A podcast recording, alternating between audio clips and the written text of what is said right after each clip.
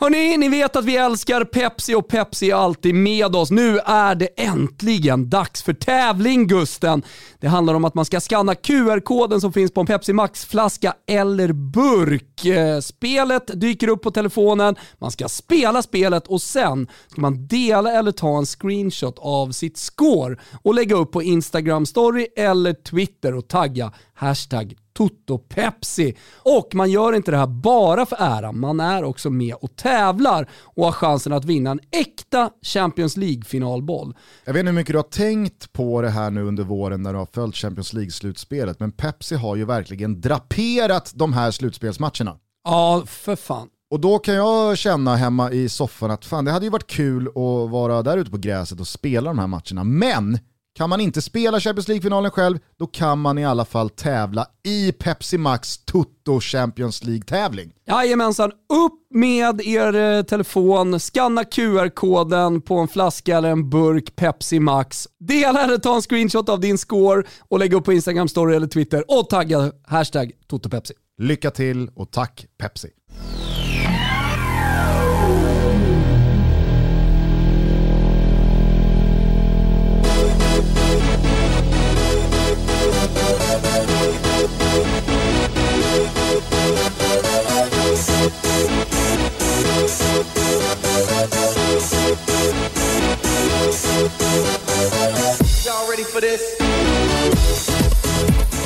Känner varmt välkomna till Toto Balutto. Vi har finfrämmande återigen. Förra veckan så var det förbundskapten Janne Andersson som var här och gästade oss. Idag så är det hans följeslagare, kompanjon och assisterande förbundskapten Peter Wettergren som har tagit plats på stolen du valde att kalla för lite lustig. Tack så mycket. Eh, ja, man sitter inte jättebekvämt men jag kanske hittar en bra ställning här under resans gång. Du får vända på det som Janne gjorde. Det, jag lovar, då kommer du trivas. Ja. Thomas Wilbach har lagt 50 000 på de här stolarna och nu försöker han hålla minen kring eh, Wettergrens sågning av eh, ergonomin här i stolarna. Nej men så är det, så är det. Hur är läget? Väldigt bra. EM vankas och man eh, börjar bli vråltaggad och laddad. När vi spelar in det här så är det eh, knappt två veckor till trupputtagning. När ni hör det här så kommer det vara knappt en vecka till trupputtagning.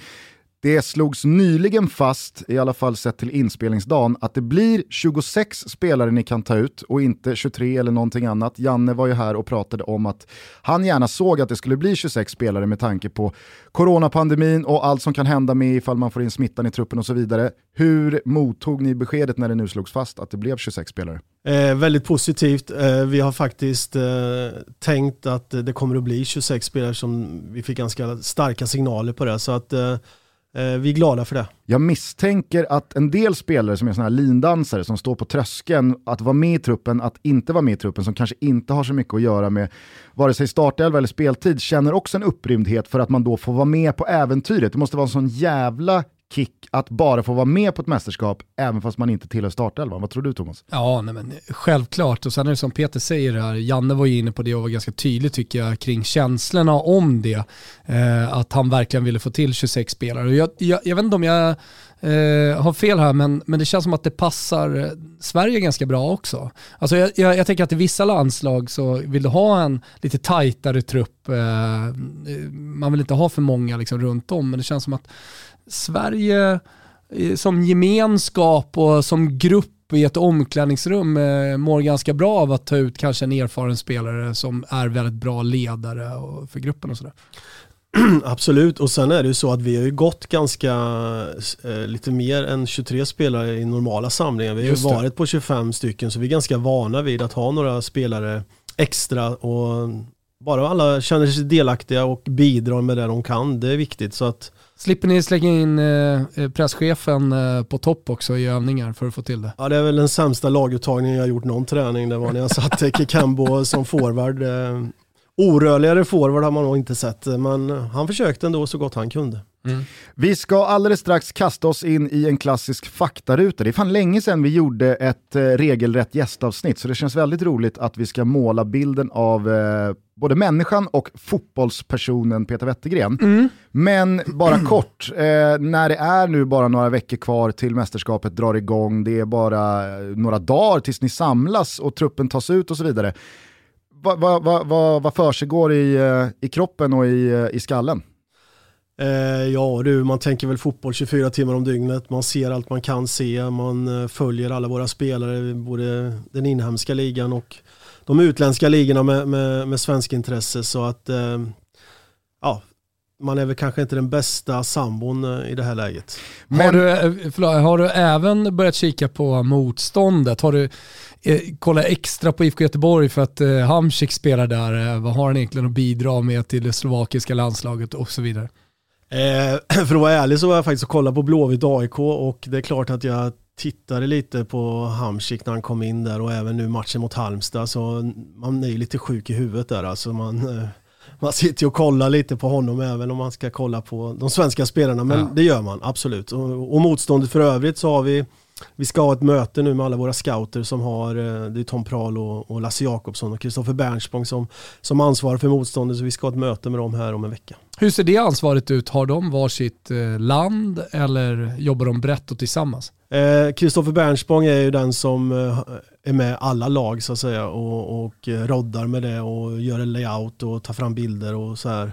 Sen har Lasse Jakobsson hand om Spanien och Polen och Tom Prahl har hand om Slovakien. Jag tycker det är lite trist rent terminologiskt att ni har gått från spion till scout. Det, det låter så jävla mycket roligare och hetare och mer kittlande när, eh, ja men det har varit allt från Benny Lennartsson till Göran Göransson, att de har varit just Polens spion, eller Kjell Jonevret var Frankrikes spion. Ja, jag har också varit spion. Eh, Exakt. Så att äh, vi kan kalla det spion, det, det, låter lite häftigare. Jag tycker vi tar tillbaka ja. spion. Jobba lite under, undercover. Ja, exakt. Jag vet Lasse Jakobsson eh, stod och tryckte mot en husvägg när han skulle kolla Syd Sydkoreas träning där. Och, och de bytte nummer på sina spelare så de försökte göra allt för att vilseleda Lasse. Men, eh, men är det mycket sånt du som har varit spion? Att man försöker vara inkognito? Ja, det, det finns ju... Älskat har du tagit på dig någon mössa någon Älskat gång? Älskat spion har satt sig direkt igen. ja. ja. men det finns ju några stories som kanske inte är officiella, som jag själv har varit med om också. Och även min kollega Reine Almqvist, vi jobbar ju tillsammans ihop med Jonivret eh, under Eriks tid där. Så att, vi har några stories där som vi kanske inte ska berätta. En kan du väl bara skicka ut direkt här. Så vi kommer i stämning. Ja du, vad ska jag säga? Jag tror att eh, Adreines satt i en loge och såg Englands landslag träna i Ukraina. Mm -hmm. Och sen hur han kom in i den logen och så hände det, det förtäljer inte Reine Almqvists memoarer hade man ju haft högt upp på önskelistan. Oh ja, oh ja. Benny Lennartssons också. Eh, men eh, Lasse Jakobsson, vilket, eh, vilket land ansvarar han för nu? Spanien och eh, Polen. Spanien och Polen. Lasse Jakobsson, Polen-spion med rätt att döda. hade jag gärna sett. Ja. Eh, men rent konkret då, är du liksom klar med typ träningspassen de första när ni samlas eller eh, kommer det senare in på och har man förberett klipp till teorisittningarna eller eh, hur förberett och klart är allting just nu? Eh, den första veckan är ganska klar. Eh, vi, har ju då, vi brukar alltid gå tillbaka till förra samlingen för vi vill ju visa spelarna det, det färskaste vi har. Och se sig själva i action tror vi väldigt mycket på. Och, så jag har tagit ut klipp på vår senaste samling och sen teorigenomgångarna. Det handlar ju mycket om hur vi vill spela anfallsspel, hur vi spelar försvarsspel, alltså grunden, grunderna, våra principer. Sen när vi kommer in mot Spanien så kommer man välja ut de principerna som blir viktiga i den matchen. Så där framme är vi inte riktigt. Men eh, första veckan på eller, eh, pre-campen i Påstad är helt klar. Får man lägga band på sig själv ibland? Att nu, nu, nu räcker det Peter. Nu, nu, nu kan jag inte göra mer. Nej, men det, det är ju det man alltid frågar sig och det är det som man är lite halvsjuk i huvudet. Att, eh, man tror ju hela tiden att man kan göra lite, lite mer. Och, men jag brukar tänka om jag vore spelare då, vad är det jag vill ta emot ifrån tränaren? Så att eh, eftersom man har varit både spelare och tränare så, så tror jag att jag brukar hitta den balansen ganska bra. Jag tror att det var Axén som sa att fotbollsspelare är inte förmögna att ta in mer än max 5-6 minuter. Sen, sen så blir det liksom fullt i inkorgen och så zonar man ut. Hur, hur, resonerar du kring det där? Hur mycket går det att preppa spelarna med, att förbereda dem med, att eh, ge dem rent teoretiskt? Nej, men jag tror att spelarna idag är mer mottagliga äh, än vad de var förr i tiden. För... Handlar inte det om utbildning också? Alltså hur man har blivit eh, förberedd inför elitfotbollsspelandet? Att jo, det kanske går in i ungdomsåren mycket mer också med förberedelserna? Precis, det jag var inne på. Och sen så är det så också, vi jobbar med en pedagogisk eh, form där vi börjar med det teoretiska, sen tar vi ut det på plan. Så att eh, teorin i all ära, men det, det är vad du gör ut på fotbollsplan sen mm. som är det viktigaste. Det är det spelarna känner igen sig och där trycker vi ännu mer. Men allt ligger till grunden för den teoretiska genomgången. Just pedagogiksträngen på lyran måste vara otroligt viktig när det kommer till att vara fotbollstränare. Att få ut det man vill att sina spelare ska liksom förstå. Absolut, och det handlar ju mycket om att du, du, har byggt relation med dina spelare för att har du inte den relationen så tror inte jag att du når ända fram till dem heller. Så att det, det är många saker man behöver tänka på det men samtidigt är det det som jag tycker är roligast med, med fotbollstränarskapet. Jag har många både nära vänner och flyktiga bekanta som har haft dig som tränare i både landslag och inte minst Elfsborg. Jag skulle säga att eh, den, den sammantagna bilden och det, det slutgiltiga ja, men kvittot på Peter Wettergren det är att det alltid är så jävla roliga pass. Ja, kul att höra. Jag försöker ju tänka lite om jag själv vore spelare. Man ska aldrig glömma bort det. Om jag är ute på fotbollsplan, vad skulle jag vilja göra?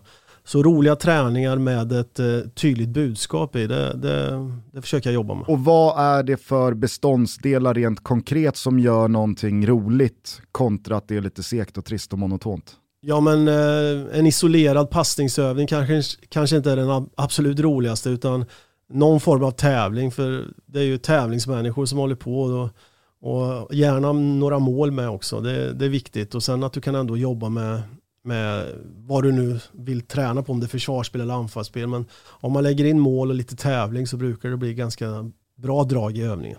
Plockade du upp Dumleklubborna av Jon Nej, det gjorde jag inte, utan uh, det, det, är hans grej. Jag brukar inte ha någon belöningssystem på det sättet. De såg... tog ju bort uh, Dumleklubborna och då hade jag ju, vi hade haft uh, Jonevret här och han hade pratat om det och haft med sig Dumleklubborna genom hela tränarkarriären. Uh, så jag införde ju det på uh, tjejlaget uh, som jag tränade 12-åringarna och det blev ju givetvis en dundersuccé. Du pratar om att liksom ha roligt på träningen. Eh, nu har jag ett exceptionellt lag med många tävlingsskallar liksom i, i, eh, i, i, laget, vinnarskallar som, som vill vinna i alla moment. Så det är väldigt enkelt att få dem motiverade och få igång dem. Eh, men som du säger, när det är monotoma passningsövningar, vilket de behöver i 11-12 års också för att gnugga lite, Absolut. så blir det rätt trist sådär. Men eh, vill, man få, vill man få igång dem, vill du ha energi på träningen, eh, och det går ju inte att strössla med, men ändå, då, då lägger du in Dumleklubban. Då, blir det, då är de beredda att döda varandra där ute för liksom, att få den där jävla Dumleklubban ja, i slutet av, av passet. Då får jag ta med mig det till Båstad, får vi se om det funkar. Vi, eh, jag skickade ut det till föräldragruppen. Eh, slutade med att alla då började köpa på sig Dumleklubben, så nu har jag ju ett helt lager i, i, bak i bilen med Dumleklubbor. Det kan bli en rejäl magsjuka om ett år när de där gått ut. Kanske det. Men bara på det, sista frågan innan vi ger oss in i faktarutan. Sätter du någon personlig prestige i och är det viktigt för dig att dina tidigare och nuvarande spelare tycker att dina pass är roliga eller är det bara eh, smink och någonting som är sekundärt? Det viktiga är att eh, folk lär sig och att det blir resultat. Ja, men jag har ju en ganska, alltid lidit av lite prestationsångest och varje träning jag går ut till så tänker jag att det här ska bli den bästa träningen jag någonsin har gjort. Då förstår jag att man har prestationsångest. Ja, men det, jag är alltid... En jävla ribba att lägga Ja, men det, jag tror det. Gör du det, sätter du ribban högt så, så kanske du inte når ända högt, men du blir alltid väldigt, väldigt bra. Mm. Så att eh, ibland så sätter jag ribban lite för högt för mig själv och då kan jag må dåligt av ibland. Toto Balotto är sponsrade av NLY Man. Ni vet ju att till och med den 31 maj så får man 20% rabatt på precis allting man handlar på nlyman.com. Där finns snygga träningskläder, där finns marknadens mest uppdaterade denimsortiment, där finns det så mycket snygga skjortor och shorts och skor och strumpor och precis allt du kan tänka dig vilja bära här nu under våren och sommaren. Men Kanske har man inte 10 lax till övers i fickan som ligger och dammar. Ja, men det är otroligt generöst av eh, Eneryman att eh, skicka ut eh, 20% med koden TOTO20. Det tycker vi verkligen. Och så ringde de oss och så sa de, ska vi ta en tävling? Och vi älskar ju tävlingar och vi vet att våra lyssnare älskar tävlingar. Så nu kör vi på Instagram en tävling där man har chansen att vinna ett presentkort på just 10 lax Gusten, det är fan helt otroligt. Det enda ni behöver göra det är att hålla utkik på vårt Instagramkonto. Och för er som mot all förmodan inte vet vad det Instagramkontot heter så är det alltså Tutto Balutto som kontot heter. Och där kommer den här tävlingen att gå av stapeln. Så häng med oss där och kan ni inte vänta så är det bara att surfa in på enelyman.com, utnyttja koden TUTTO20, ni får 20% rabatt på precis allting. Tack en Nyman! Okej Peter, här kommer nu eh, våran utsmyckade, utbredda och som brukar ta väldigt lång tid faktaruta. Jag har glömt bort den. Aha. Ja, ja. men då blir det som nytt för dig Spännande. igen då. Fullständigt namn? Frank Peter Wettergren. Ålder? 53. Hur skulle din bästa vän beskriva dig? Eh, glad, eh, öppen och eh, dålig förlorare. Var är hemma för dig? Ja, det är väl Ödeshög. Eftersom jag är uppvuxen där så har jag tillbringat väldigt stor del av mitt, mitt liv där och jag har min familj och mina systrar där så att eh, Ödeshög är nog hemma. Tyckte du att det var rätt eller fel av Helsingborg att kicka Sören Kratz efter dennes förvisso alldeles för långa men också fullt begripliga ärevarv på Söderstadion 2002? Uff, svår fråga. Eh, jag kan förstå att, eh, att fansen hyllade honom där och och att han rycktes med? Att han rycktes med. Sen, ja, det är jättesvårt att svara på. Jag, jag, tycker att man måste få vissa känslor som, som tränare, man är inte mer än människa. Du lutar mer åt att det kanske var fel då?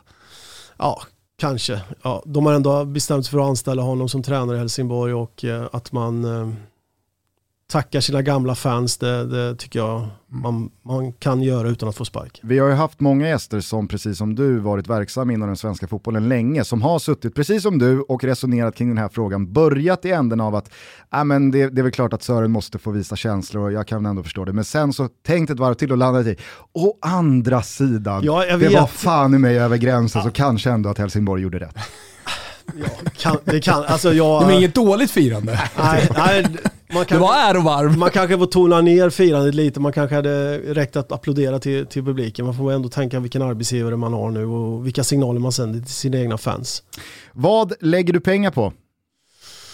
Oj, oj, oj. Förutom Las Brasas. Ja, god mat är ju väldigt trevligt. Jag älskar ju god mat och det kanske syns också. Så att eh, där lägger jag en del pengar. Eh, när man kan resa så brukar jag också lägga en del pengar på, på resandet. Eh, jag tycker det är kul att komma till nya platser och uppleva nya saker. Det är lite mer restriktioner att förhålla sig till här nu under det senaste årets landslagssamlingar och sådär. Men innan coronan, hade ni någon sån här eh, gå ut på stan och käka kväll med ledarteamet i landslaget och vem är det i sådana fall då som rekar restaurangen? Eh, ja, i alla fall vi som jobbar med, med fotbollen vi brukar efter varje scoutmöte gå ut och äta. Och, spionmötet? Ja, spionmöte, förlåt. Eh, och där är väl Kristoffer Bernspång också ganska glad i maten, Janne är väldigt glad i det och jag. Eh, så att eh, det är väl vi tre som brukar bestämma var vi går. Janne känns långt ifrån de vita dukarna. Han är mer pelikan än eh, Las Brasas kanske. God mat, eh, sen spelar det nog ingen roll hur stället ser ut. Var det, var det Bernsbong som gick upp så jävla mycket under ja, Rysslands VM? Ja, och det var nog inte bara han. Jag tror Janne säger det för att skydda sig själv lite också. Bernsbong satt och käkade carbonara 30 ja, dagar och det, var nog, ja, det gjorde han och många andra också kan jag säga. Jag tror vi snackade om den där carbonaran, jag undrar om det var grädde i den. Jag var väldigt intresserad när Janne var här för något år sedan. Ja, det, den är sjukt god alltså. Man äter som man, ja, spricker. Men du har aldrig varit någon eh, dyra klockor, dyra bilar, utan det är mer eh, pengarna kan man lägga på god mat? Ja, upplevelser tycker jag. Man kan inte bli rik på pengar brukar jag säga, man kan bli rik på upplevelser. Så upplevelser för mig är, är viktigt. Eh, ursäkta om jag generaliserar och är fördomsfull, men det känns som att du och Janne och en hel del andra ledare från er generation kommer från ett annat föreningssverige, ett annat fotbollssverige som kanske inte kan identifiera sig med 19-åringar som mer eller mindre är ekonomiskt oberoende och att man eh, köper på sig eh, en del bilar, eh, klockor, extravaganser och så vidare. Är det där någonting som ni låter vara helt eller finns det ett utbildningssyfte även i hur man hanterar pengar och vem man blir som person och människa när man börjar tjäna en halv mil i veckan? vi, det är inget vi pratar med våra spelare om, men däremot i min omgivning så jag är uppvuxen från enkla förhållanden och fått jobba mig fram och så att Ryan Reynolds here from Mint Mobile. With the price of just about everything going up during inflation, we thought we'd bring our prices down. So to help us, we brought in a reverse auctioneer, which is apparently a thing. Mint Mobile unlimited premium wireless. Ready to get 30, 30, bit to get 30, bit to get 20, 20, 20, bit to get 20, 20, bit to get 15, 15, 15, 15 just 15 bucks a month. So, Give it a try at mintmobile.com/switch. slash $45 up front for 3 months plus taxes and fees. Promo rate for new customers for limited time. Unlimited more than 40 gigabytes per month slows. Full terms at mintmobile.com. ACAST powers the world's best podcasts. Here's a show that we recommend. Hi, I'm Dory Shafrier, and along with Kate Spencer, I host Forever 35, a podcast about the things we do to take care of ourselves. Join us every Wednesday with guests like author Phoebe Robinson, chef Samin Nosrat, actress Busy Phillips, and even former Secretary of State Madeleine Albright.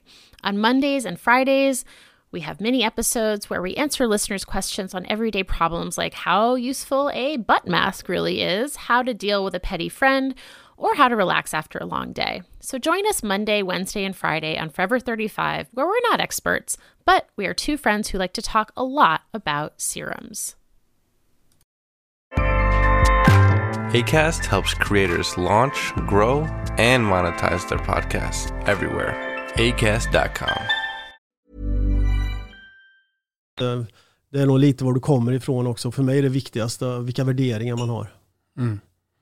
Och det är ändå någonting som ni har i landslaget, alltså, som ni jobbar efter, de, alltså värderingar. Ja absolut och Janne och jag om vi bara pratar oss, vi kommer från en liknande bakgrund från, eh, vi har gjort allt i klubben. Ödeshögs IK var ju min moderklubb där man var, ja man gjorde det mesta, tränare, man eh, sålde bingolotter och ja, allting. Så att säga. Och det är ju Jannes bakgrund också så att eh, det är bra gjort eh, de flesta saker i en förening för man lär sig väldigt mycket om, om föreningsverksamhet.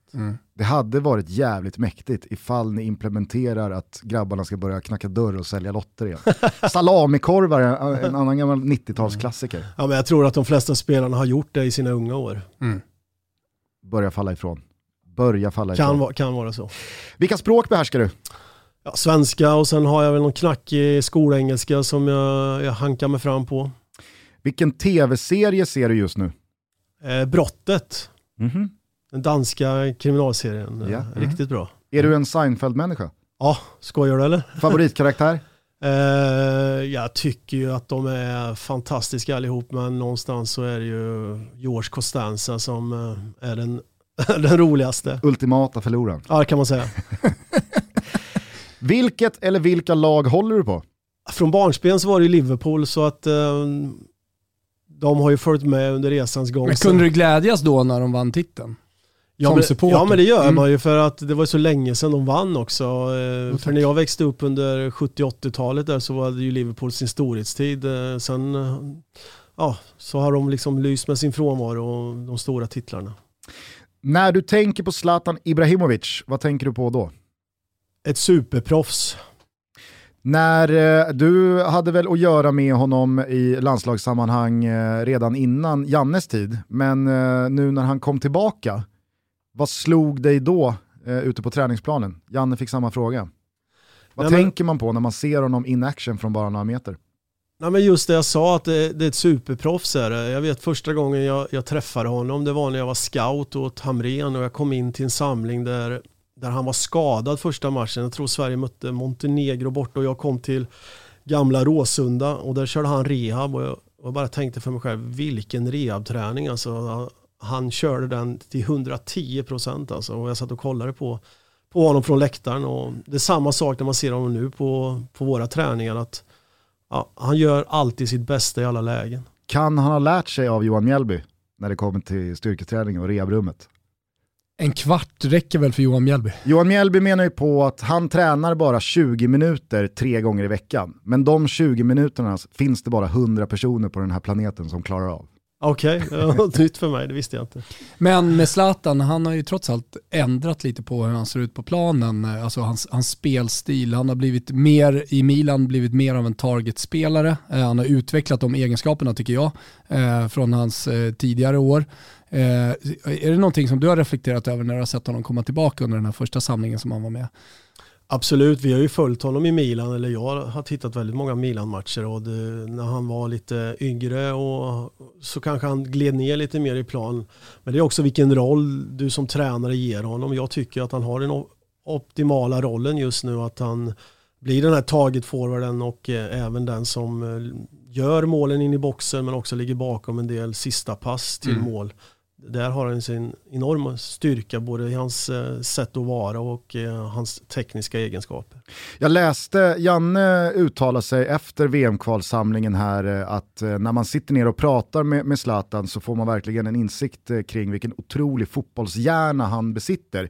Han har ju över tusen matcher i karriären och med all hans erfarenhet så är det givetvis att det är så. Men jag är bara nyfiken på ett typ av konkret exempel på vad han kan säga som får er att känna det här är en spelare med både en exceptionell förmåga att snappa upp och formulera saker men också givetvis från den erfarenhet han kommer ifrån. Alltså, vad kan det vara för grejer man pratar om med Zlatan som gör att man landar i ett sånt omdöme? Det finns många saker. För det första när man, eh, när man drar den teoretiska genomgången som vi hade nu. Vi hade ju egentligen bara två träningar på oss där han skulle anamma vårt sätt att spela och sen går vi ut och tränar på det. Första dagen var det försvarsspel, andra dagen var det anfallsspel. Och hur snabbt han hajar liksom, det gör man inte om man inte har en fotbollshjärna på den nivån. Han fick ju ganska lång genomgång både första dagen och andra dagen. Försvarsspel första, anfallsspel andra och han bara går ut och gör det vi har liksom bestämt. Det tyder på en, en stor fotbollskunskap. Lär du dig av spelare? Alltid. Eh, jag, från min karriär, eh, sen jag började eh, som tränare, så har jag lyssnat mycket på mina spelare. För ibland är det spelare som har egenskaper som du som tränare inte har. Och du, du måste vara lyhörd. Och jag vet när jag var tränare i Elfsborg så hade jag långa diskussioner med Ishizaki, jag hade Anders Svensson. Det är klart att de hade ju saker som inte jag kunde som ung tränare. Och varför skulle jag inte lyssna på dem för? Bara Eh, de ville göra saker som gynnade vår spelidé. Då. Så att eh, absolut. Mm. Jag misstänker att eh, när man är i, i landslagssammanhang som ni är nu, så måste det finnas så jävla många detaljer och grejer att plocka upp från olika länder, från olika spelare, från olika spelartyper, att man hela tiden breddar sin egen palett. Ja men så är det. Sen är det ju så att eh, när vi får in dem till, till landslaget idag så spelar ju alla spelare i sina klubbar ganska olikt hur vi gör i landslaget och det viktigaste för dem är liksom att de kommer in i landslagstänket, att de anammar det vi har bestämt så att säga. Vi kan titta på försvarsspelet som vi jobbar med ett positionsförsvar medan många lag jobbar med zonmarkering ute i sina klubbar och där är det jätteviktigt att de ändå liksom snabbt kommer in på våran bana så att, att de inte kör sitt eget race. Då. Hur svår är balansgången med att eh, få Zlatan att anpassa sig till det ni redan har på plats och att tweaka det ni har på plats för att få ut så mycket och bra av Zlatan som möjligt? Nej, men det är upp till oss att säga. Vi, han, han kom in till oss och vet hur vi, vi spelar försvarsspel och det gjorde han fullt ut. Sen har ju han egenskaper som vi kanske inte har haft förut och det är upp till oss ledare att hitta de eh, sakerna så att vi kan få ut det i vårt anfallsspel där han har enorma styrkor i, i sitt sätt att vara. Och i sitt sätt att vara, ser du någon skillnad på Zlatan? För det har ju varit en väldigt stor eh, diskussionspunkt eh, under samlingen, efter samlingen, just att det har varit en mer ödmjuk Zlatan. Men det är ju väldigt mycket utåt. Ser man någon skillnad i omklädningsrummet eller ute på träningsplanen? Eller är det samma Zlatan som eh, från Erik Hamrén-tiden som kommer in i landslaget nu, tycker du? under Hamrens tid så var jag scout, jag kom ju bara in spion. till, spion, förlåt. Jag kom ju bara in till vissa Ta det ta och sätta. jag kom ju bara in till vissa samlingar där men jag upplevde aldrig att eh, Zlatan var superproffs även då så att säga. Mm. Och, eh, nu när jag jobbar med honom dagligen då, på ett annat sätt så är det samma superproffs egentligen. Mm. Ja, men, uh, ute efter lite att det kanske uh, är en medial Zlatan men inne i, i omklädningsrummet så kanske det är li, lite samma person. Ja, det kan jag absolut inte påstå att det är. Mm. Vad tyckte han om dina pass? Sa han, Peter, det här var fan det bästa och roligaste träningspasset jag någonsin nej, varit med på? Nej det sa han inte, för det var väldigt mycket taktisk träning. Det är ju skillnad att vara klubblagstränare och landslagstränare för att eh, i klubblag så kan du under en längre tid jobba med din, med din idé men eh, under landslaget så är det liksom skarpt läge direkt där du måste sitta. Du har inte så lång tid på dig innan första matchen ska spelas. Vem, vilka eller vad hade du på väggen i pojkrummet? Oj, oj, oj. Jag tror jag hade någon, någon affisch på Björn Borg här för mig. Uh, han var en stor uh, atlet för mig och uh, jag gillar honom. Jag stod själv mot garageporten hemma och spelade lite tennis och hade väl någon dröm att jag skulle... garageporten har gått varm ja. i Sverige. Nej, men, eh, jag hade nog en bild på honom och sen sa jag för mig att jag hade en bild på Liverpool. För min första fotbollsmatch var ett knattelag i Ödeshög och då hette det vårt lag Liverpool. Så att det, det är väl därför. För eller emot pyroteknik? Ja, först och främst ska man ju tänka på alla säkerhet, men det är klart att jag gillar det på något sätt. Alltså. Det är ju inget snack om saken, men eh, och det, det ska ju vara lite sådana där grejer tycker jag när man tittar på en allsvensk match eller en internationell match. Men det får inte äventyra säkerheten och jag är inte rätt man att säga hur, hur säkert och osäkert det är. Liksom. Å andra sidan så tänker jag att coronaåret av tomma läktare har fungerat som en jävla påminnelse om hur mycket mycket publiken på läktarna gör för stämningen, för atmosfären, för alla intryck. Ja men alltså våra fans är ju helt enorma, utan dem så hade ju inte fotbollen varit där den är idag. Jag menar, jag kan ju sakna det jättemycket och det räckte ju att jag var nere och kollade på Blåvitt eh, AIK när eh, Blåvitt fick släppa in åtta personer. Det blev en helt annan stämning liksom. Det, eh, men jag hoppas att eh, pandemin är slut snart så att vi får in våra fans igen. De, de behövs. Jag såg för övrigt att det italienska landslaget hade varit och vaccinerat sig, eh, spelarna. Eh, det är ingenting som, ni, ni, ni, får ingen förtur här i Sverige eh, för att ni i det svenska landslaget ska åka till EM. Nej det får vi inte, det är möjligt att några spelare... Alla går in och liksom eh, in i den här, vad, vad den heter, appen. Eh, öppna tider eller ja, vår, ja, alltid öppet. Alltid öppet. Ja. Zlatan får gå in i alltid öppet. Ja, jag har också varit inne och kollat om jag kan boka någon tid men det, det har inte funnits än. Men sen, sen, kanske det är några spelare, jag läste att Krasnodar-svenskarna hade fått spruta i Ryssland så att eh, ja, det kan vara några lag som har, har våra Ryska vaccinet. Exakt. Mackenberg kommer med Sputnik. 17 nya kilo muskler till samlingen. Det hade varit något. Ja. Jag, kan, jag, jag misstänker att Italiensvenskarna också kommer hem vaccinerade till samlingen. Ja, desto mer är det, det är ju bara bra så att säga, för då är det ju mer, eh, mindre troligt att smittan skulle spridas i våran grupp. Mm. Det finns något fint i sist i kön Gunnar-Sverige. Ja. Det brukar alltid Marcus Birro referera till. Ja. När Gunnar Gren eh, skulle gå in på Ullevi och se Örgryte men han fick inte gå före i någon kö. Han var på väg sist, förbi. Sist i kön Gunnar ja. Han hade, han hade kunnat finna sig lite snabbt. Jag har en kompis, vi var för många år sedan eh, när man var 18-19 år så skulle vi gå ut på en ja, klubb i, på ett ställe, jag tror vi var i Linköping och det var ganska lång kö där så han gick och ställde sig först i kön. Kom nu Peter så går vi in. Vi kan inte ställa oss där så jag, typiskt svenskt. Så var det någon i, i ledet som skrek, då grabben ställde sist i kön och då lutade han sig fram och sa, där står det redan en. Sen åkte han på en sån jävla Nej, alltså, smocka. De, gar, de garvade, så det är kanske det Gren skulle ha sagt när han inte släppte sin. Vilken är din absolut fetaste fotbollsupplevelse? Jag har ju några stycken som, eh, som har liksom etsat sig fast i, och det är ju liksom mitt första SM-guld med Elfsborg 2006. Det, det var ju stort. Eh, men sen även i Köpenhamn när vi vann dubbeln där, det året jag var där och, och sen inte minst eh, avancemanget mot Italien i playoffet till VM nere på, i fotbollens mecka som jag brukar säga. Mm. Det, var, det var mäktigt. Ja, jag förstår att eh, det är svårt att särskilja de där upplevelserna. Ja, det är det. det eftersom det var Elfsborg första gången jag vann ett SM-guld och i Danmark när jag kom dit som, som ny och lyckades vinna dubbeln och och sen även det här i Italien, för Italien har betytt väldigt mycket för mig i min eh, fotbollstränarkarriär. Jag tänkte på det, den matchen där på San Siro, också på plats på pressläktaren. Eh, hur mycket tänkte man på den klicken, eh, övre etage på San Siro som hade rest dit och, och som stöttade laget? Ja men det var helt fantastiskt och det sjuka var ju efter matchen när vi skulle gå fram och tacka våra fans som satt längst upp så hade ju Ultras i Italien, våningen under, så de trodde vi hånade dem där. Så att eh, de kastade grejer på oss istället medan vi stod och applåderade. Mm. Så att eh, det tänkte man ju inte på, för vi ville ju tacka våra fans mm. bara. Så att det blev en våran eh, säkerhetsansvarig där, Janne Gustafsson, bara flyttar ju liksom, ni får backa in mot plan. Det var, det var ju mycket känslor även på pressläktaren. Eh, Olof Lund hamnade i, i handgemäng nästan med, med en supporter för att på San Siro så är pressläktaren liksom diktan, det är bara en halv meters trappa emellan och det, det är liksom inget Inget skydd förutom kanske några stewards som står med fem meters eh, mellanrum. Och eh, nej, men det är ju sådär väldigt mycket i, i Italien, de italienska journalisterna visar ju känslor. Ja. Även på lokal nivå, alltså jag har ju varit på Napoli-matcher, Roma-matcher och så vidare där eh, lokala journalister är supportrar som sitter på pressläktaren och det blir ofta tjafs och sådär.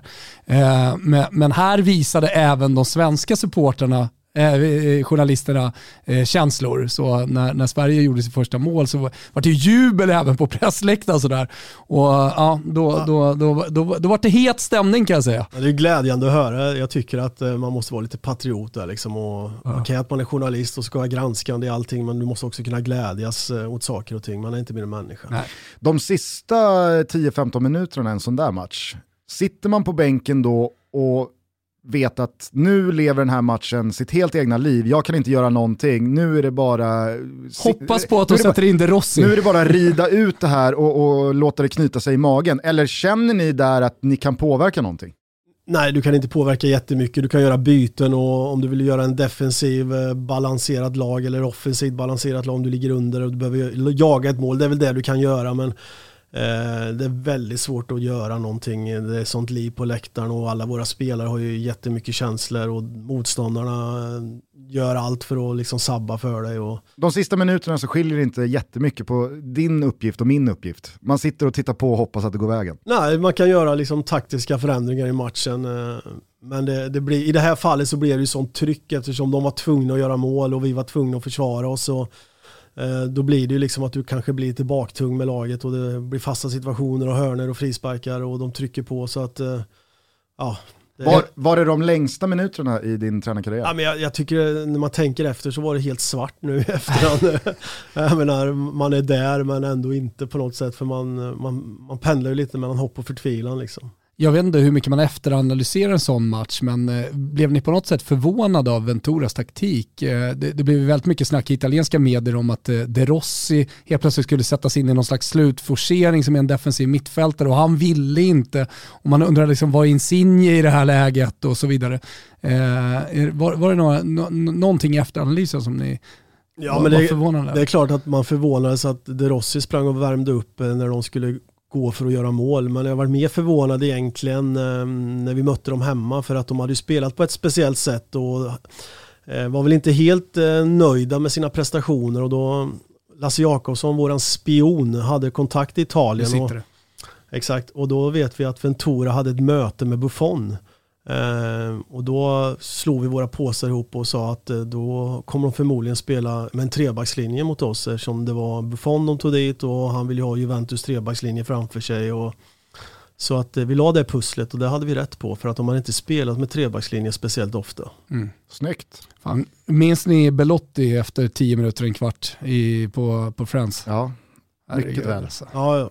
Det kommer och så Mar Marcus Berg-situationen. Det var men det är ganska eh, intressant också för jag var och hade en föreläsning för domarkåren i Sverige efter vi hade mött eh, Italien borta och då, sa jag att vi kanske skulle haft en straff och det kanske de också skulle haft. Man, och vi alla tyckte domaren var bra men sen hade de haft det, Jonas Eriksson berättade för mig att de hade haft ett Uefa-möte efter den matchen, de hade analyserat den matchen och då menar de att domaren missade två straffar till Sverige och två straffar till Italien. Men alla, Sa han något om det röda kortet på Berg, alltså armbågen? För det var ju mycket snack i italienska medier, där var det liksom, ja det var såklart, det kan man ju förstå liksom, att de tycker, men, men var, det, var det något snack om det? Nej det var det inte, utan eh, det var mer vi själva som pratade om, för att på, eh, på Friends så var det ju ganska hårda dueller mellan deras eh, trebackslinje, Ola och Mackan. Men det, det, som var fascinerande för mig, det var att när, så fort domaren blåste av så vart de världens kompisar. Tackade för matchen och se, vi ses om några dagar. Det var inga sura miner eller någonting, för att det var inte så att Marcus Berg eller Ola var fulare än vad de var. De satt ju armbågar i ryggen och knytnävar här och var. Men vi stod upp i alla fall för varandra och det, mm. det gillar jag. Tre och ett halvt år gamla domslut, ja, ja. varför inte? Ja. Vi är denna vecka sponsrade av våra vänner på Coreout där ni vet att det är våryra hela maj ut. Till och med den 31 maj så är det verkligen våryra i ordets rätta bemärkelse. För när jag tänker på Coreoutas våryra, äh, men då bara snurrar det i skallen. Jag placerar mig själv ute på Hattudden och jag springer på olika bollar mest hela tiden. Oj, oj, jag måste fixa lite i landet med pallkragarna. Jäklar, jag måste slipa den där bänken, jag måste lösa en ny grill. Har vi tillräckligt med infravärme till middag? Middagarna. Ah. Har du en spade? För jag har precis kollat in 199 spänn för en riktigt schysst spade. Eh, jag köpte häromdagen ett eh, träparasoll för 699 Gusten. Så kunde man välja mellan svart eller grått eh, polyestertyg på den här. 699, så snyggt, trä, grått passar perfekt på min lilla piazza. De har verkligen någonting för alla och budskapet, vi hjälper dig från start till klart som K-Rauta kör med. Det är ju bara att omfamna. Oavsett om det är ett stort eller litet projekt, gå in på K-Rauta så får du hjälp. Nu är det vår och därför är det bara omfamna K-Rautas våryra. Den gäller precis lika mycket på krauta.se som i deras varuhus. Vi säger stort tack till K-Rauta för att ni är med och möjliggör Toto Balotto. Kitos! Är du för eller emot VAR? Jag är nog för VAR. Eh, man vill inte att eh, att mål ska göras eh, felaktigt. Eh, nu kan man granska det. Eh, däremot så kan jag tycka ibland att vissa matcher jag sett så har det varit för mycket VAR-beslut och då tappar du lite känslan i matchen. Mm. Det är nog många som delar den där inre konflikten med mm. dig. Vem från fotbollsvärlden hade du helst velat dela en flaska vin med? Eller ta en öl med? Janne var väldigt tydlig med att han är ingen vinkille. Uh, jag gillar ju vin. Ja. Så jag hade nog uh, jag hade velat sitta ner med Guardiola och prata med honom. Jag, jag, jag, gillar honom som tränare. Jag tror han är väldigt aktiv och är väldigt kunnig. Så att uh, jag hade nog tagit Pep. Favoritarena? Ja, det ju, måste ju vara Vättervallen där man växte upp i Ödeshög. Annars så är det nog Borås Arena. Mäktigaste numret du har i din telefonbok? Oj! Mäktigaste nummer? Eh, ja du. Spiontelefonboken. det finns en del mäktiga nummer. Nej men man har ju numret till alla våra spelare och de är väl roliga och mäktiga för att eh, de betyder mycket. En del mer än andra? Nej men allas nummer är ju bra att ha så att man behöver ju få tag i hur, dem. Hur, my, hur mycket, mycket kontakt har man under säsongen och eh, ändras det där eller ökar det där nu när man närmar sig mästerskap? Nej, men spelarna som är ute i sina klubbar har ju fullt upp, alltså att vi ska ringa och störa dem. Utan ringer man dem så är det av en speciell anledning. Att, att vi skulle ringa och påtala dem för landslagstänket liksom, under sin klubbverksamhet, det funkar inte. Liksom, utan de får vara i sina klubbar och vi vill inte störa dem om vi inte måste. Sen kan det vara att vi skickar ut något via WhatsApp i den gruppen att eh, samling, första samlingen kommer ske det datumet, mer för att informera dem. Men annars så försöker man inte störa dem så mycket. Tillkommer det spelare i den WhatsApp-gruppen och tas det ifrån spelare? Eh, du ska... Alltså en rörlig... Ja, måste fan vara hårt, hårt att ta bort eh, ja, någon men, spelare som eh, hamnar utanför. Det vet jag faktiskt inte för det är Stefan Pettersson som håller på med den. Men alla som har varit med senaste samlingen tror jag brukar vara med i den här WhatsApp-gruppen. Mm. Men det är inte massa screenshots och Wettergren skickar in någon rolig GIF i WhatsApp-tråden under säsong. Kolla här boys. Nej, det, gör, det finns inte. Det är mer vi ledare som har en, en liten, eh, ja, vi kan skicka lite roliga saker till varandra ibland. Ja, fattar. Eh, nämn ett par spelare som verkligen fastnat på dig efter att de mött dina lag. Ja, nu förstår jag inte frågan riktigt. Ja, men från din karriär med både Elfsborg och FCK, landslaget och så vidare. Är det några spelare som du har burit med dig från motståndarlagen som verkligen var så här: wow, det där var, det där var something else alltså? Eh, ja du, det finns många spelare. Vi hade ju, om man tar Elfsborgstiden där så mötte vi väldigt bra lag i våra i internationella kupperna. Jag vet vi mötte Valencia borta. Eh, jag tror vi hade ett skott på målet, det var Mattias Svensson som drog en avspark eh, mot deras mål. Vi, var... vi, kommer inte dit men fan vi ska ha ett skott på mål. Ja, men han, han tittar ut till oss och skakar. Vi var totalt utspelade alltså, och de hade ju några spelare som var, som var ruggigt bra alltså. David Via, David Silva, Joaquin. Det var ett ruskigt lag. Okej lag. Ja, de var ruggigt bra alltså. Så mötte ni Fiorentina borta. Ja, det gjorde vi, men det var inte så att... Uh... Det var inga spelare som fastnade där. jo, Martin Jörgensen. Ja. Nej, och sen även mötte vi Napoli borta där som hade också några riktigt bra spelare. Så att, uh... Men Valencia-matchen där, de, deras profiler där, för de, jag tror de hade fem stycken med i spanska landslaget som vann VM sen. Och eh, från alla högoktaniga motstånd ni haft här nu med, med landslaget de senaste åren, är det någon spelare som du verkligen tycker har stuckit ut?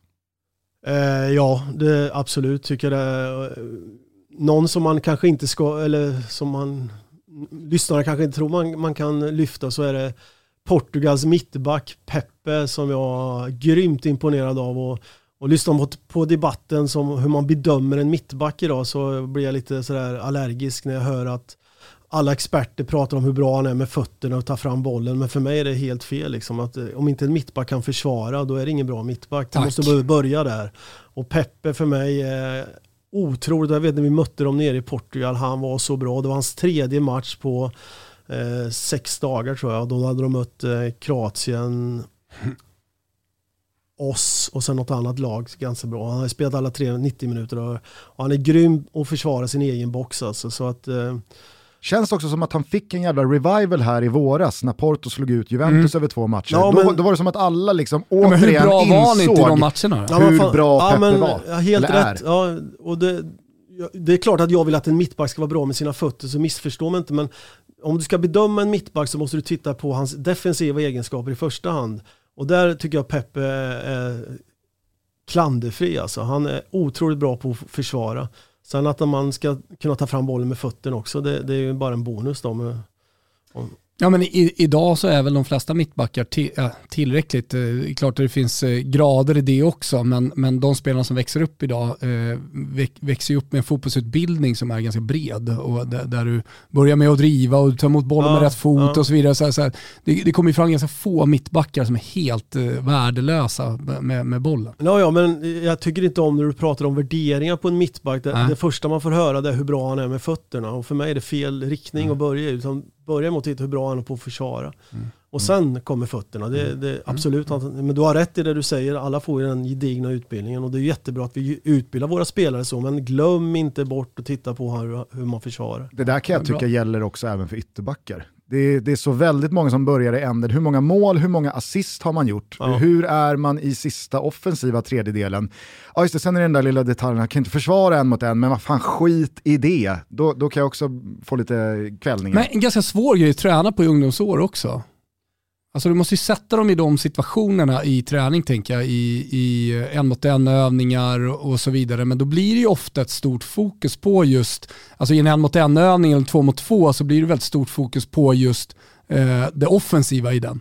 Ja, det bestämmer du som tränare. Såklart du gör, ja. men, men jag, jag, upplever att det, att det är ett större fokus på just den kreativa delen i, i offensiven snarare än försvarsspelet. Ja, men varför inte göra så att den som är backspelare alltid får vara back och de offensiva spelarna får alltid vara offensiva i det läget. Då tränar ju de i sin bästa position på det de ska göra under en match. Mm.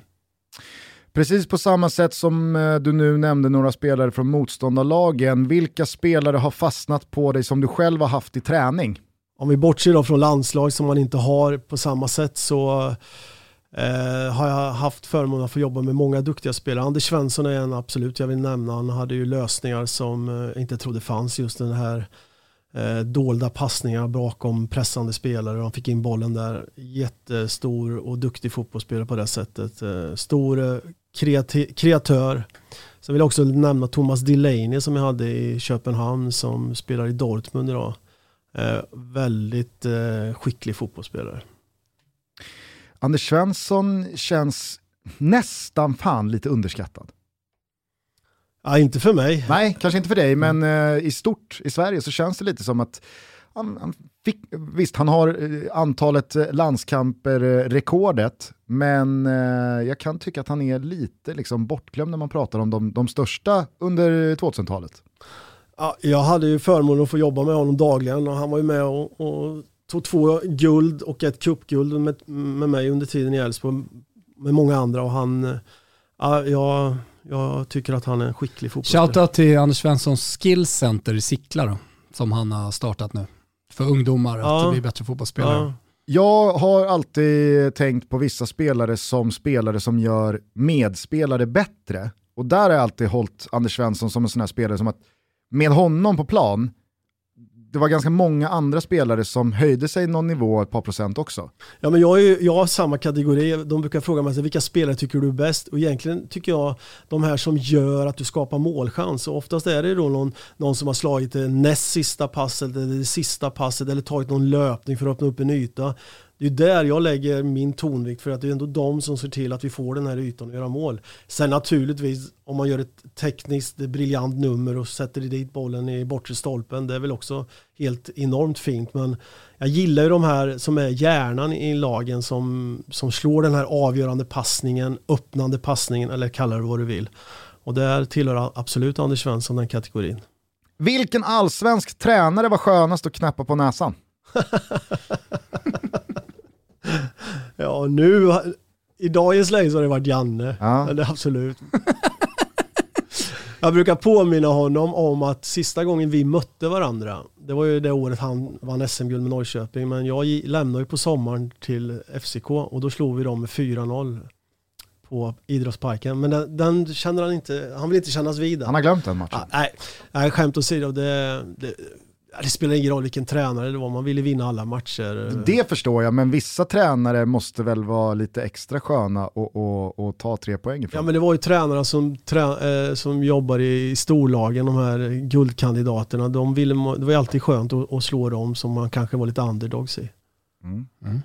Typ tänker jag då kanske Andreas Alm. Ah, det var inte helt fel att ta, ah, ta tre pinnar mot. Jag vet, eh, AIK slogs ju med något år där och det var ju Rickard Norling som var tränare så det var ganska skönt att vinna över honom. jag, jag, kan tänka mig att eh, alltså, dina kollegor från den här tiden tyckte det var ganska skönt att slå Lennartsson. Ja det är Eller? möjligt, möjligt. 2012 vann vi guld med Jörgen och jag så att säga. Så att, eh, men Jörgen är ju väldigt omtyckt i tränarkåren tror jag. Han eh, är ju kompis med alla. Jo men det är väl de också man är, jo, men det är klart. man är benägen att tycka extra skön att slå just. Ja, det är så det jag är, tänker. Det är ju, men samtidigt vill man ju ändå visa en, en respekt om man slår sin kompis och att gå dit och, och vara för glad, det, det, det, blir jag själv förbannad på. Men eh, om vi backar banden till de här åren, hur såg eh, din och Jan Anderssons relation ut? Eh, vi hade ju bara mött varandra i, på plan sådär. Jag kände inte Janne alls, eh, gjorde jag inte. Däremot så tyckte jag alltid att Jannes lag var väldigt välorganiserade och eh, att eh, men han var en duktig tränare. Han hade gjort läxan så att säga. Så att det var alltid svårt att möta Jannes lag. Så ni hade en ganska gentemot varandra respektfull start på er landslagstid ihop? Absolut. Eh, första gången vi pratade det var nog när han ringde till mig när jag var i Köpenhamn där och han var och hälsade på eh, sin dotter nere i Skåne. Det var nog första gången han och jag verkligen pratade med varandra. Och nu så här, när ni har jobbat med varandra under en tid, vad, vad, vad får man för relation då? Nej men eh, vi, vi, vi ringer till varandra ganska ofta och det blir ju liksom att man umgås ju väldigt mycket. Men jag, jag gillar ju Janne för att han är han är så prestigelös och eh, han ser alltid till att, eh, att eh, stämningen i, i ledargruppen är väldigt, väldigt bra. Så att han är en oerhört bra chef. Har, har ni ständig kontakt eller är det så här kontorstimmar i tider ni inte hör av er till varandra eller liksom kan man vakna på natten och få en briljant idé och höra av sig? Hur, hur, hur ser den ut? Vi pratade bland annat med Janne också när han var här om just den här perioden inför ett mästerskap. Kan han koppla bort eh, och bara gå och lägga sig. Men han var inne på att nej, fan jag lever med det här 24 timmar om dygnet. Men, men blir det så i relationen också då, att man hörs hela tiden? Inte hela tiden, det är inte så att jag, om jag vaknar på natten att jag ringer honom då, utan jag låter det vänta. Men... Kollar du också Seinfeld? nej men däremot så, så pratar vi oftare med varandra under, inför ett mästerskap eller en samling, för det är oftast då det händer så mycket. Liksom. Mm. Så att, eh, men vi träffas ju ändå varje dag på kontoret. Vilken spelaregenskap tycker du är den mest underskattade? Spelaregenskap? Mm. Vet, eh, prata lite med Janne, nu, nu tar jag upp det när du sitter här igen, men, men alltså, det felvända försvarsspelet pratade vi en del om efter eh, San Siro-matchen och Gustav Svensson som, som liksom, alltså, som jag tycker är en av Sveriges eh, absolut bästa försvarsspelare, felvänd. Så underskattat, kanske någonting som man inte tänker på så mycket, men, men som händer, alltså man hamnar i sådana situationer som spelare väldigt mycket när man är tillbakatryckta. Och han gjorde det så fantastiskt bra i just den matchen, men han har gjort det i andra matcher också. Helt rätt, eh, men jäkligt svårt det att prata om en speciell egenskap, för för mig handlar det om så mycket. Liksom. Det är en helhet för att du ska lyckas som fotbollsspelare, det är både när du har bollen och när du inte har bollen. Absolut, jag menar bara att, att besitta en teknik som kan slå sin spelare ja, men det är ju en egenskap som såklart är jättebra, men det är ingen som pratar om den egenskapen som underskattad. Har ni tänkt på att det, det vore jäkligt bra att kunna slå sin spelare? Ja, det, det är klart ja, att men alla Du var inne lite på det också, försvarsspel, man pratar väldigt mycket om fötterna idag, liksom. man glömmer bort.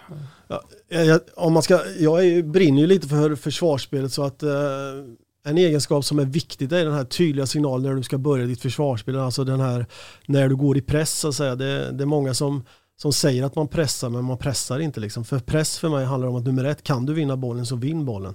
Eh, kan du inte det, försök styra dem åt ett håll. Då, liksom. Och det är en egenskap som är oerhört viktig då, för det sätter ju nivån på övriga också. Nu startar laget. Det är en värdering också. Ja, en värdering. När ska du gå? Hur fort ska du gå? Att du inte blir bortfintad eh, och allt det här. Jag håller alltid lite örat mot asfalten eh, för att snappa upp vilka modeord som är på tapeten fotbollsmässigt. Det, det har varit allt från att eh, tappa omklädningsrummet till att eh, diktera tempot i matcher. Surva. Surva kring fasta situationer, hade en heyday här för några år sedan. Nu skulle jag vilja påstå att just triggers är, eh, det, det, det, är någonting som många tyckare och tänkare har snappat upp och börjat prata om och slänga sig ja, med. Man pratar mycket om det, jag som är i ungdomsfotbollen pratar man också väldigt mycket om triggers och sådär från en viss ålder. Om vi bara nu. kör en kort liten utbildning här Rondos, vad, vad, vad, vad, skulle en trigger kunna vara för då som startsignal på försvarsspelet eller pressspelet? Att du går, eh, att hela laget går i, i en, en, press och går över till ett markeringstänk om du frågar mig. Och det är ju liksom att nu kör vi liksom, liksom när jag var i Motala AIF 1990 som assisterande tränare till Dave Mosson så införde han det, han är en skotte var han, så då pratar vi mycket om triggers. Och vad kan en trigger vara då? Till exempel om de, deras eh, mittback har bollen, mm. eh, vi står i vårat försvars, våra försvarspositioner, bollen spelas ut till ytterbacken och vi börjar närma oss med våra yttermittfältare. Bollen går tillbaka till mittbacken. Det kan vara en signal att pang, nu går vi från vårt uppställda försvarsspel till en maxpress med hela laget. Där alla flyttar fram mot sin spelare, mot ytan och mot deras bollhållare. Bra, det är säkert många som har eh, då lärt sig vad en trigger faktiskt är, men som i ett halvår ungefär har suttit och nickat med när folk har pratat triggers och egentligen inte haft en jävla aning om vad, vad folk har surrat om. Men det kan också vara att de spelar hem bollen till, till keeper och hela laget går, alltså en forwarden går mot, mot deras målvakt och övriga flyttar då fram mot ytan eller spelaren beroende på vilket försvarstänk eller försvarsbild du har. Och eh, eh, triggas det, skulle kunna triggas då av ett beslut av forward?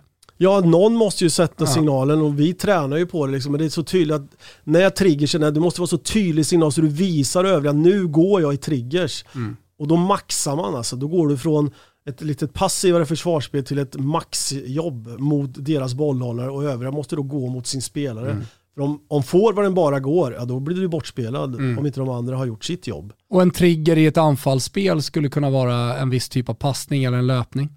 Vi pratar inte så mycket om triggers i anfallsspelet faktiskt. Mm.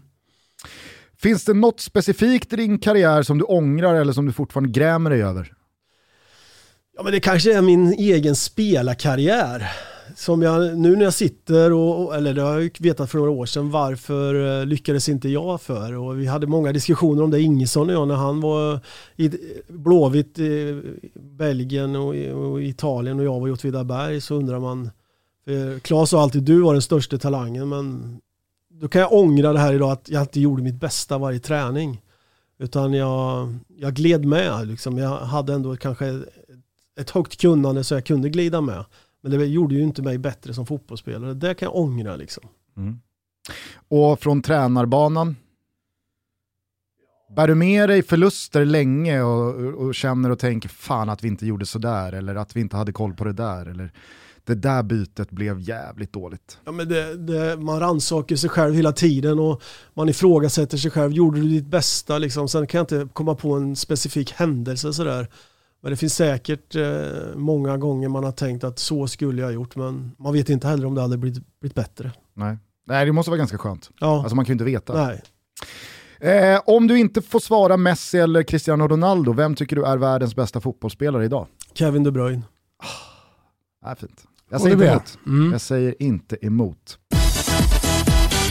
Toto Balotto är sponsrade av Xbox. Eh, vi har redan vurmat över Xbox Game Pass Ultimate, den bästa prenumerationen för spel. Idag så skulle vi vilja prata lite om Xbox Series S. Vad är det här Thomas? Ja, det finns ju Series S och det finns Series X. Jag har båda två. Alltså, det är nästa generation spelande med det största digitala biblioteket hittills. Och för er som undrar så är ju såklart Series S helt digital. Ni håller inte på och pillar med massa skivor och sånt, utan den är helt digital. Och det är den minsta Xboxen också någonsin. Alltså man får väldigt dynamiska världar, man får snabbare laddningstider och sen så kan man ju då spela Xbox Xbox eh, Game Pass eh, Ultimate på sin eh, Series S. Det är det bästa inom spel just nu, det vet jag, för jag använder det själv. Men sen finns också Xbox All Access. Exakt, det är ett så all inclusive pass till Xbox eh, och skaffar man Xbox Series X-konsolen eller Series S-konsolen plus 24 månaders Xbox Game Pass Ultimate eh, så kan man få det från 284 kronor i månaden i 24 månader. Det är dessutom utan startkostnad så att Xbox All Access erbjuder allt du behöver för att uppleva nästa generations spel. Logga in på xbox.com sv-se så hittar ni allt ni behöver. Mm, ta ditt uh, gameande till uh, nästa nivå. Skaffa en uh, Xbox, uh, skaffa all access. ACAST powers the world's best podcasts. Here's a show that we recommend. Hi, I'm Dory Shafrier, and along with Kate Spencer, I host Forever 35, a podcast about the things we do to take care of ourselves. Join us every Wednesday with guests like author Phoebe Robinson, chef Samin Nosrat, actress Busy Phillips, and even former Secretary of State Madeleine Albright. On Mondays and Fridays, we have mini episodes where we answer listeners' questions on everyday problems like how useful a butt mask really is, how to deal with a petty friend, or how to relax after a long day. So join us Monday, Wednesday, and Friday on Forever 35, where we're not experts, but we are two friends who like to talk a lot about serums. ACAST helps creators launch, grow, and monetize their podcasts everywhere. ACAST.com. Ni kommer inte ångra er. Vi säger stort tack till Xbox för att ni är med och möjliggör Toto Balotto. Stort tack. Du nämner ju honom här flertalet gånger. För våra yngre lyssnare, tänker jag, som inte minns honom vare sig som spelare eller ledare, hur skulle du vilja beskriva Klas Ingesson och hans plats i den svenska fotbollshistorien? Ni var ju väldigt eh, nära vänner, det, det, ska sägas för de som inte har koll på det. Ja, vi lärde känna varandra på lekis eh, där vi brukar säga kom från olika områden i Ödeshög, även om det kanske bara finns ett område.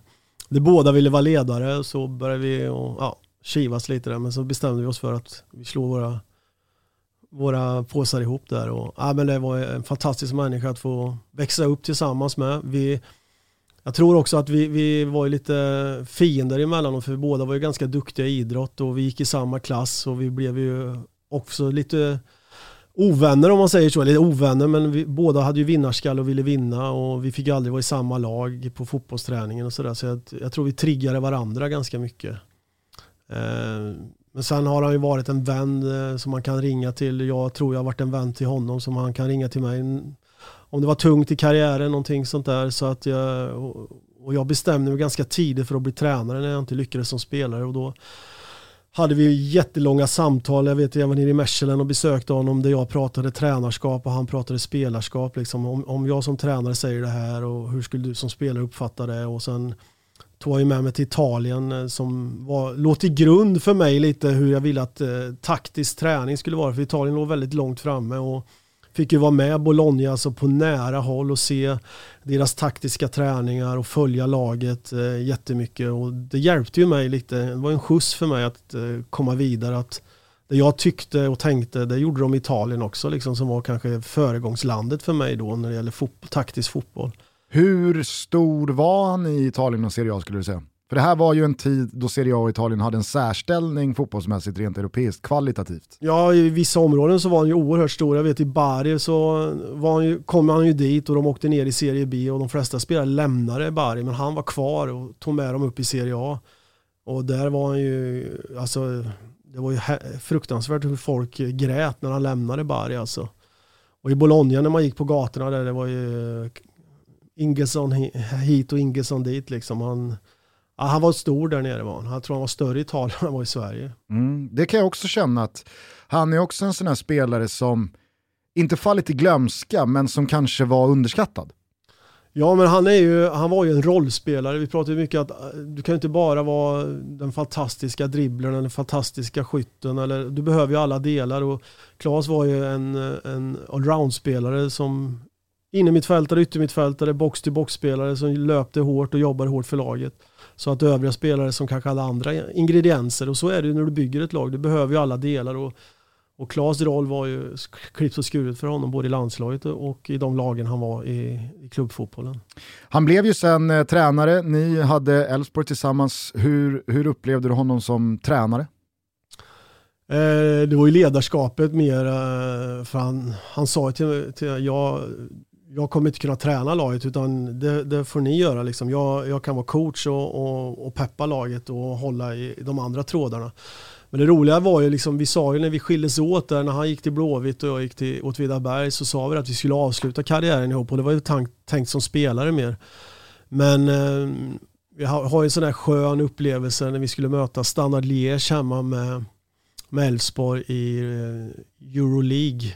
Så gick vi in över plan där och alla visste att han var sjuk då men han, han eh, var inte så sjuk så att han behövde åka rullstol. Så vi gick och då hade man avbytarbåsen på motsatt sida och så vet jag, att tog han mig i handen och så sa han så här, nu är vi där vi lovade varandra och det där kan jag fortfarande få rysningar av alltså för att eh, ja, vi fick en tid ihop i slutet innan han tyvärr gick bort då, så att eh, det är ett minne jag bär med mig resten av livet. Fan aldrig glömma Klas Ingesson. Nej. Vilken, ihåg, vilken spelare, vilken... När, när, när, det hände, på tal om hur stor han var i Italien och sådär, alltså, jobbade på Expressen och min uppgift var då att ja, ta in känslor från Italien och pratade bland annat med Oreste Cinquini som var sportchef i Bologna under hans tid och sådär. Eh, eh, och eh, ja, men tyvärr så hade väl då nyheten inte liksom kommit, eller nyheten, men beskedet hade inte kommit till Italien. Så jag fick då ge beskedet. Sådär. Oj. Eh, och det hade jag inte räknat med själv, jag hade inte förberett mig på det, utan jag trodde att det, det liksom var. Men, men, men där, där folk liksom, ja, grät rakt ut i telefonen och, och när, de, när de tog in det. Så då, då nog gick det upp för mig hur, hur omtyckt han har varit och uppskattad och som också, förutom som fotbollsspelare, men också som person uppenbarligen. Han var ju väldigt öppen Klas. Eh, alla som var i hans närvaro tog, tog han till, till sitt hjärta. Liksom, så att, eh, oerhört varm människa. Du eh, tittade lite på de tröjor vi har inramade här på kontoret innan vi gick in i studion och konstaterade kanske inte riktigt var samma nivå på våra gubbar som de tröjor Klas Ingesson hade samlat på sig från Italien-åren. Han hade ett gäng eh, vassa ryggar eh, i garderoben. Ja, han, hans Bjerkefall som han hade då, där han köpte under den här tiden, hade han ju en, ja, en matsal där vi var där med Elfsborg bland annat och hade någon sån här teambildningsövningar och då hade han några ganska häftiga tröjor som hängde på väggarna där. Men en spelare berättade du, eh, sprang han in i och eh, fick se sig besegrad i den första fysiska hårda duellen. Ja, men han, han, han sa ju alltid till mig så här, du ska alltid se till att eh, vinna matchen i matchen mot din spelare och då handlar det om att sätta sig i respekt. Ja, vad menar du? Så, ja, du gå in på gränsen till gult kort. Liksom. Kan du vinna bollen så är det en fördel men det, du behöver inte göra det. Ungefär så sa han. Och den enda spelaren som man hade känt eh, att eh, här förlorade han. Liksom. Han sprang in i honom och det var tvärstopp så han ramlade själv och den här spelaren som han sprang in i räckte upp, eller böjde handen ner och sa ursäkta det var inte meningen och det var Frank Rijkaard sa han. Det var, när han satte ner sina ben i, i marken då gick det inte att rubba honom. Mm. Alltså jag kan tänka när du berättar det här att även fast det är en en, en, en, primitiv tanke och en primitiv del av fotbollen så måste det vara en sån här detalj som fortfarande gäller idag. Hur mycket man än utbildar spelare, hur mycket man än drar eh, teorisittningar med att så här ska vi göra, så här ska vi inte göra, hur mycket man nöter den på träningsplan. Fan, i, i, i vissa matcher så är den där första duellen Tar du bara den, vinner den så har du så jävla mycket vunnet. Ja men så är det ju liksom att eh, det är ju mycket, på den positionen du spelar så möter du ju deras spelare som spelar i den positionen väldigt ofta. Och har du ett mentalt övertag på den spelaren så har du, har du gynnat laget. Eh, du kan prata hur mycket taktik du vill eh, men vinner man inte dueller så vinner man inga matcher heller. Utan du måste börja där någonstans. Liksom och vinner du duellen då får vi spela anfallsspel. Förlorar du duellen då får du spela försvarsspel. Det är inte svårare än så. Sen kommer det taktiska, sen, men du får inte börja med det taktiska och tro att det är viktigare än det här duellspelet. För fotboll är en kampsport på ett sätt. Du, du måste vinna de här duellspelen för att eh, kunna gå segrande som lag sen. Just det där eh, tangerar väl den här fåfängan jag har pratat en del med Hasse Backe om. För han menar ju på att de, de största lagen, de, de största tränarna, de mest högavlönade spelarna, de vill liksom inte spela vissa delar av spel, långa inkast, eh, bara lyfta in bollar mot boxen, för det, det är under deras värdighet. Men ibland så är ju det en jävla effektiv del av spelet också som det kanske, ja men, man utnyttjar för lite just för att det, det, är inte den moderna fotbollen i form av det rent sportsliga. 2021 så vi måste fan ha kommit längre än att Rasmus Elm ska torka av en boll på Fredrik Skans och sopa in den 50 meter med armarna. Vi ska kunna göra det på annat sätt. Men att det i slutändan, ja, men det, det vinner också matcher. Ja men jag brukar säga det, målen står på kortlinjen. Behöver jag 100 pass eller ett pass, jag tar båda delarna. Alltså för mig spelar det ingen roll utan fotboll går ut på att vinna och hur du vinner, om du är långt inkast eller en långt uppspel eller eh, set forwards i spel som vi pratar om, eh, det spelar inte mig någon roll liksom. Jag fick igång min hjärna lite när du pratade om att du var nere i Bologna och kollade och så pratade du om Pep Guardiola tidigare. Det är någonting som liksom har legat här i, i min skalle och nu landar det. Um, Pep Guardiola pratar ju ofta om så här var han hittar sin inspiration och när han började liksom tänka på vilken typ av tränare vill jag vara och sådär. Och när han inledde, man tänker på Pep Guardiola som passningsorienterat och tiki-taka och allt det där. Eh, men han har återkommit i många intervjuer eh, till Carlo Mazzone, italienska eh, tränaren, att det är, liksom, det är Carlo Mazzone, han lärde mig fotboll och så vidare. Och eh, nu slår det mig att han hade ju Claes Ingesson i Bologna, eh, Carlo Mazzone, eh, tidigt, eller sent 90-tal. Eh, så där kanske då är röda tråden mellan, eh, mellan Wettergren och, eh, och Pep Guardiola. Att ni båda hittar inspiration, eftersom du sa att du var nere och kollade på träningar när Claes var där. I Carlo Mazzone? Ja men det, det, visste jag faktiskt inte. För Mazzone var ju den här mysfarbrorn som gick på plan i, i stor täckjacka och han älskade ju Klas kan jag säga för han, han, han, var ju han som värvade Klas till Bologna och det finns ju så mycket story som Klas har berättat för mig som man jag måste dra en som eh, jag tycker är lite fascinerande. De skulle möta eh, jag kommer inte ihåg vilket italienskt lag det var, men det var en viktig match om de skulle få uefa cupplatsen för jag tror de kom trea det året. Och de hade spelat 4-4-2 varje match och Klas var väl någon form av lagkapten där och hade tränat hela veckan på hur de skulle spela mot det här laget, om det var ah, Inter eller vem, vem, någon sån var det. Och då kom Matsone ner i omklädningsrummet och så berättar han några timmar innan match då att de ska spela 3-5-2. Så går han upp därifrån. Och det blir ju världens turbulens i omklädningsrummet. Vad, vad hände här liksom? Vi har ju inte ens tränat på det. Så Claes vill gå upp till honom och knacka på dörren så här. Excuse me mister. Ja, vad vill du liksom Claes? Ja, men vi kan inte spela 3-5-2. Vi tränar 4-4-2. Ja, du går ner i omklädningsrummet igen. Han gick ner i omklädningsrummet och så kom Matsone ner. Ja, jag förstår på Claes här att ni inte kan spela 3-5-2. Är det allas mening? Ja, typ. Okej, okay, gå ut och spela 4-4-2. Men fan ta det om ni inte vinner. Lite fascinerande. Ja, du ja, kan få ut full ja. effekt i den matchen. jag tror de vann med 3-0 där mot, mot Inter. Spontant låter det ganska långt ifrån hur Pep Guardiola pratar i omklädningsrummet. och kanske, Pep Guardiola hade ju Mazzoni Brescia eh, som spelare. Okej, okay.